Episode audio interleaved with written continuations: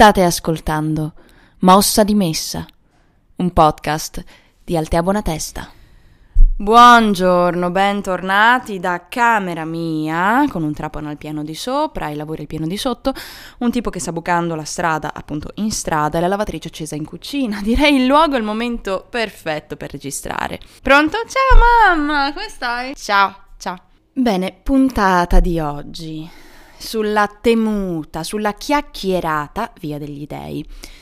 Di moda da più o meno due o tre anni, insieme a tutti gli altri cammini, Santiago ormai mh, non se lo considera un po' più nessuno. E sembra che tutti debbano fare o, o abbiano fatto la Via degli Dei, quindi l'ho fatta anch'io. Giugno duemilaventi. Lo spettro del Covid aleggiava leggermente soffocato dal clima estivo. Decidiamo cinque ragazze, tipo le Winx, di partire per la Via degli Dei. Tutte e cinque comunque abbastanza atletiche, non, non è stata una decisione poi così sprovveduta e campata per aria, ecco. Nessuna di noi tuttavia aveva mai fatto dei cammini. Quindi qualche giorno prima, spedizione tattica da... De- Posso dirlo? Vabbè, quel negozio di sport con le scritte blu che anziché essere triathlon è da dieci, quello. Per comprare tutto l'ambaradan che chi non ha mai fatto cammini ovviamente non ha. Pantaloni modulabili o modulari, non li ho comprati, io comunque ho fatto con i pantaloncini. K-Way, pantaloni K-Way e soprattutto l'oggetto. Anzi, gli oggetti che si sono rivelati utili tanto quanto la carta igienica, gli stecchetti da camminata, i bacchettini, insomma, rinominati, termine coniato qualche anno fa da un gruppo di ragazzi della Val Samoggia. Mi dice Arianna che questo nome ha il copyright, quindi li devo citare, devo ringraziare loro per questo nome, i sucabacchetti. Non mi chiedete come mai, noi li chiameremo i sucabacchetti. I sucabacchetti, lo ammetto, odorano di crisi di mezza età, di trentenne che non sa bene cosa fare della vita e allora dai, vado a camminare in montagna con gli stecchetti. Apri e chiudo parentesi, io chiedo scusa, chiedo umilmente scusa per tutte le volte che dentro di me ho deriso con sdegno e atleticità, finta atleticità, tutti quei signori che facendo, non so, nordic walking usavano i bacchettini. Vi chiedo umilmente scusa. Ora so cosa vuol dire camminare in montagna con i sucabacchetti. Voi non ci crederete, ma finito il cammino, perché spoiler sì, l'abbiamo finito, noi era capace che andassimo a fare la spesa con i sucabacchetti, talmente erano comodi. Tu una volta che impari a camminare con loro, perché all'inizio hai quei venti minuti di difficoltà motoria, cioè devi coordinarti, non sei abituato a muovere dei, dei bastoni nelle mani insieme alle gambe, quindi devi capire se la sinistra va con la sinistra, se la sinistra va con la destra, quindi prima mezz'oretta crisi, dici ok sono inutili, li butto, poi in realtà appena capisci come funziona vai che è una meraviglia e ti aiutano per salire, per scendere, per, per per indicare, per picchiare, per tutto. Insomma, la scorsa estate è stata l'estate del rischio, del provare le cose nuove, come i sucabacchetti. Altra cosa nuova provata, quel, quel brivido che bisogna sentire quando si sta facendo una cagata, partire per un cammino di cinque giorni con degli scarponi nuovi. Ben due, due su cinque, attenzione, siamo riusciti a partire con gli scarponi nuovi.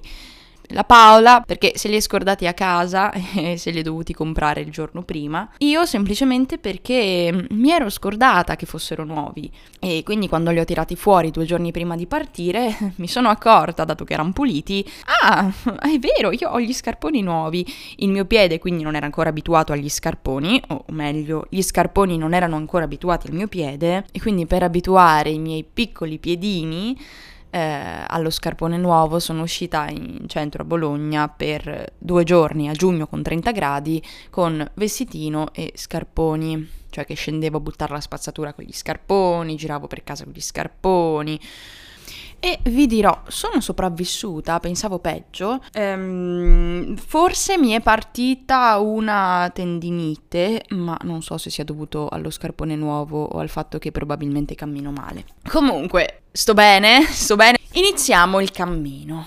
sette di mattina, primo giorno, si parte a camminare. Ora non vi so raccontare tutto perché a voi che ve ne frega, vi dirò semplicemente gli eventi clou, insomma quelle cose che, che fanno sorridere e poi ripensarci. Partiamo pimpanti, allegri, solari, sorridenti, piene di energie, di, eh, di voglia di fare, di parlare, di cantare, di spettegolare, dicevamo poesie, recitavamo, inventavamo storie, cantavamo le canzoni della chiesa, le canzoni della Disney, ridevamo spensierate. Ah, io non ho detto, la Via degli Dei è quella via che parte da Bologna e arriva a Firenze e si fa a piedi, a piedi o in bici o sullo skate o come volete. Lunga centotrenta chilometri. Passa per l'Appennino tosco-emiliano. Bene, ho fatto anche la descrizione, ora posso continuare a parlare di cose assolutamente inutili per chi voglia fare la Via degli Dei, perché sono cose che in ogni modo, se farete la via, le scoprirete da soli.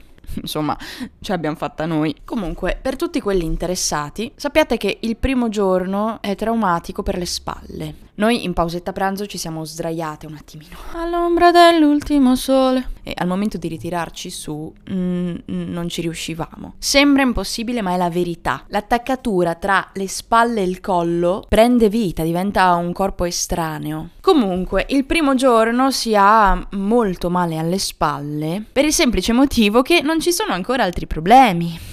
Dal secondo giorno in poi diventa un susseguirsi di problemi, di dolori, di acciacchi, di fatiche più grandi che ti fanno scordare tutti i dolori minori. Mi ricordo Anna che uno degli ultimi giorni si infilzò un aghetto sotto l'unghia. Questo dolore fu talmente lancinante che le fece dimenticare che le faceva male le gambe. Ecco, questo dal secondo giorno. Dal secondo giorno iniziano altri mali. Il primo giorno è ancora un idillio, è un finto paradiso.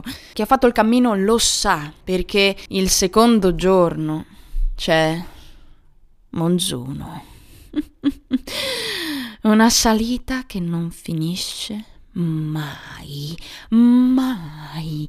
Una salita sull'asfalto fatta all'una di pomeriggio, perché ci capiti all'una di pomeriggio, se fai il percorso, quello classico, in cinque giorni, che ti fa leggermente presagire che la sera, eh, oltre al dolore alle spalle, forse avrai anche un pochettino di male alle gambe. E fu proprio a Monzuno che iniziò il cosiddetto spaccio di cerotti. Dio solo sa quanti soldi ho lasciato nella farmacia di Monzuno per dei cerotti per vesciche. E lì inizia lo spaccio, il baratto. Chi barattava due cerotti rotondi per un cerotone quadrato, chi addirittura pagava i singoli cerotti. Alla fine del secondo giorno eravamo come Gollum, ognuna con i propri cerotti per vesciche che se li contava e se li ricontava, cercando di capire come farseli bastare. Comprateveli già da prima i cerotti per vesciche, assolutamente. Comunque, in realtà, dopo un po' che uno cammina così tanto, poi alla fine va avanti per inerzia. Muove le gambe non si sa come, non si sa spinto da quale forza arcana. Anche se ci si vuole fermare, si continua comunque passo dopo passo, senza apparente energia ad andare avanti. Dopo un po' si entra in una sensazione di mistica consapevolezza del proprio corpo. Tutto fa male, ma allo stesso tempo si va avanti. E dopo un po' ci si abitua, ci si abitua al fatto che dopo una discesa ci sarà quasi sicuramente un'altra salita, poi un'altra discesa, poi un'altra salita ancora, e così alla sesta salita della giornata lo accetti alla fine. Ma dici anche ringrazio, ringrazio che sto facendo questa salita, perché l'hai scelto tu di fare il cammino. Poi c'è da dire che alcuni punti sono abbastanza ostici perché ti ingannano, perché ti fanno credere, questa è forse la cosa più brutta, credere di essere arrivati quando in realtà non si è ancora arrivati. Tipo Fiesole. Tu arrivi a Fiesole perché vedi il cartello con scritto Fiesole, un cartello marrone, tutti ce lo ricordiamo quel cartello marrone, e dici ah, che bello, sono arrivato, sono proprio stanco, finalmente, bene, vediamo quanto manca. Sei felice, ma perché non sai ancora che in realtà quel cartello con scritto Fiesole è un'illusione. Tu non sei ancora a Fiesole, tu sei in una campagna di Fiesole, tu per arrivare a Fiesole centro devi ancora camminare nove chilometri e mezzo. Faccio un appello a chi cura il sentiero del cammino, vi prego, mettete un avvertimento che quel cartello Fiesole non è realtà. Ma torniamo a parlare di cose belle. L'elemento forse più sorprendente del cammino è che si incontra una marea di persone squisite. Si conoscono persone fantastiche. classiche. A me lo dissero, guarda, se fai il cammino, sai, que- quei vecchi saggi che ti dicono le cose, tu ovviamente non ci credi. Una ragazza mi disse, ah, se fai il cammino incontrerai, incontrerai molte persone tanto divertenti. Dicevo, sì, vabbè, che cosa vuol dire? È la verità. Noi dal terzo giorno abbiamo fatto una balotta incredibile. Piano piano si aggregavano persone, abbiamo iniziato in cinque, abbiamo finito l'ultima sera in quindici. Si conoscono persone fantastiche. C'è chi addirittura si innamora sulla Via degli Dei, pensate. Tant'è che i primi due giorni, noi cinque, ligissime al dovere, ci svegliavamo all'alba per salutare la nuova giornata che per noi stava iniziando, facevamo stretching, ringraziavamo il mondo. Poi abbiamo incontrato queste persone molto divertenti e cosa vuoi, non vuoi fermarti a cena insieme, vuoi non bere un bicchierino in più, vuoi, vuoi, vuoi non fermarti così, due chiacchiere fino a, fino a notte inoltrata, cosa sarà mai, tanto mica poi bisogna essere freschi il giorno dopo. Quarto e quinto giorno credo che ci siamo gestite un po' male con gli orari. Quarto giorno il giorno ah ecco poi c'è un giorno delle litigate, sappiatelo, se lo fate da soli abbiate paura di voi stessi, se lo fate con qualcun altro abbiate paura di quel qualcun altro, perché arriva il giorno in cui si sbotta, in cui si litiga. Quarto giorno eh, per noi è stato il giorno delle litigate e che siamo partite va- vari problemi, ma siamo partite un po' tardi forse, diciamo alle undici di mattina stavamo ancora facendo colazione e alle cinque di pomeriggio ci rimaneva ancora da camminare quattro ore.